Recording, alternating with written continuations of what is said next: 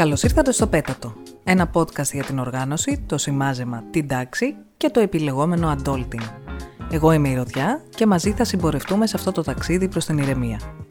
Σε αυτή την εκπομπή κάνω ό,τι μπορώ για να καλύψω γενικές απορίες και να προτείνω πρακτικές λύσεις για καθημερινά προβλήματα, αλλά είμαι στη διάθεσή σας για να απαντήσω σε εξειδικευμένα ζητήματα είτε στην εκπομπή είτε και σε one-on-one συνεδρίες προσωπικής βελτίωσης.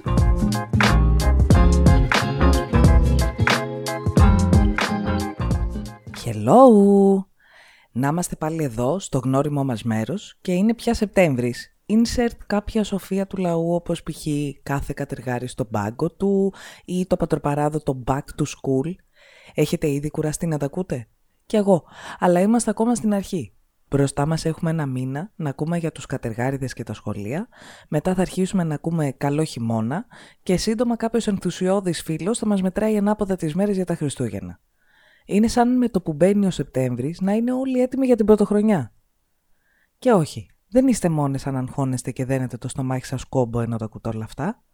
Αυτή την περίοδο την καλύπτει μια μανία συνολική. Μανία για να ξαναγυρίσουμε στα συνηθισμένα, μανία να προχωρήσουμε στην επόμενη φάση, να κάτσουμε στους πάγκους μας και να αρχίσουμε να τρέχουμε για την επόμενη ημερολογιακή αλλαγή.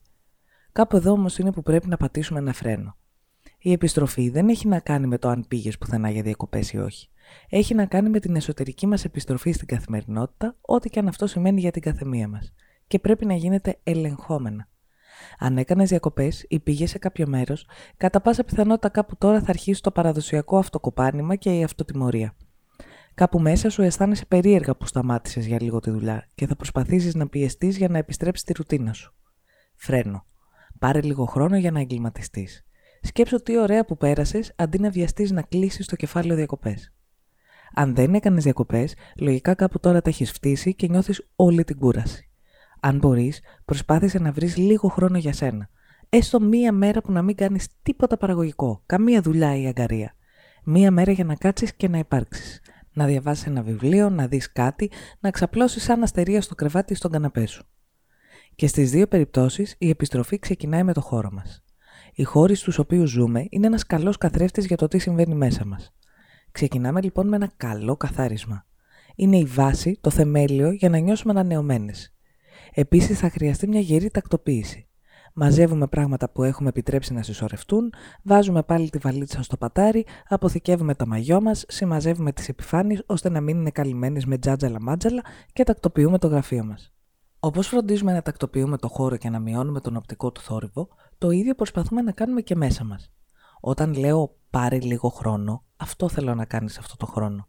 Να ησυχάσεις λίγο τον εσωτερικό θόρυβο που μπορεί να θέλει να αυτομαστιγωθείς ή να παρατήσεις τη βαλίτσα στο χολ ή να πέσεις με τα μούτρα στη δουλειά χωρίς οργάνωση ή να μην χαλαρώσεις.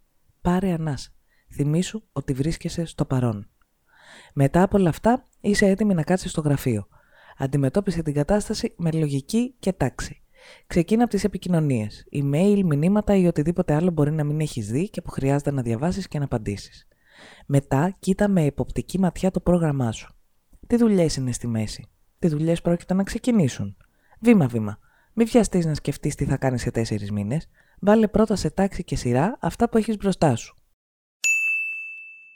Ξέρω πως αυτό το καλοκαίρι ήταν εξαιρετικά δύσκολο, επίπονο, τραγικό και δραματικό.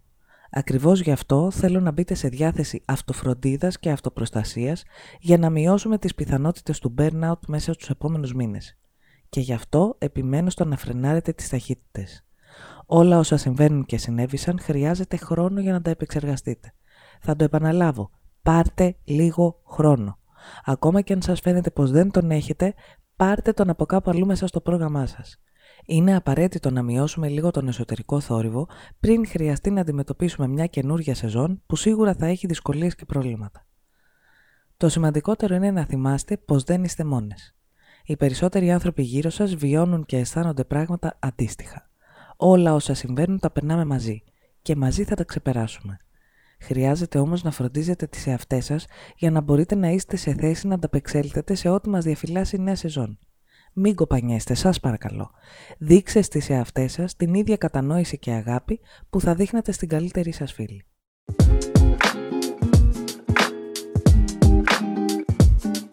Ο χρόνος μας τελείωσε για σήμερα. Μπορείτε να επικοινωνείτε μαζί μας για κάθε απορία ή πρόταση. Για τους κοφούς followers, αλλά και για όσες φίλες βαριούνται να ακούσουν όλη την εκπομπή, το πλήρες κείμενο του επεισοδίου υπάρχει στο site μας. Κάντε κλικ στη σελίδα Πέτατο για να βρείτε όλα τα επεισόδια. Ευχαριστείς για την ηχοληψία στον Νίκο Σπα και για την παραγωγή στην Tonya Goes to Hollywood.